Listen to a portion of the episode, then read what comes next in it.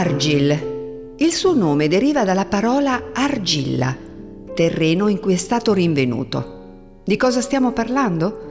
Del cranio di un uomo trovato sulle rive del fiume Sacco, affluente dell'Iri, vissuto, pensate, 400.000 anni fa, ben prima che si iniziasse a venerarmi come ninfa marica, protettrice dell'Iri e delle sue acque.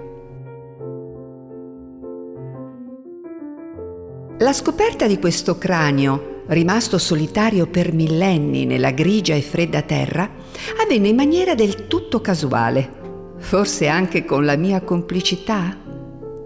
Infatti nel 1994 i resti di Argil vennero alla luce quando un'auruspa aprì il tracciato per una nuova strada. Come un coltello, la pala tagliò i sedimenti indisturbati per migliaia di anni, sconvolgendo una quiete durata a lungo. Fu Italo Bittittu, esperto archeologo di fama internazionale, a scoprire i resti del cranio, privo dei denti e della faccia, probabilmente a causa degli scavi compiuti erroneamente dalla ruspa. Egli intuì immediatamente l'importanza della sensazionale scoperta ma voi vi starete chiedendo cosa differenzi il ritrovamento di questi resti preistorici da altri simili? Presto detto. Non si era mai visto un ominide così arcaico in tutta Europa.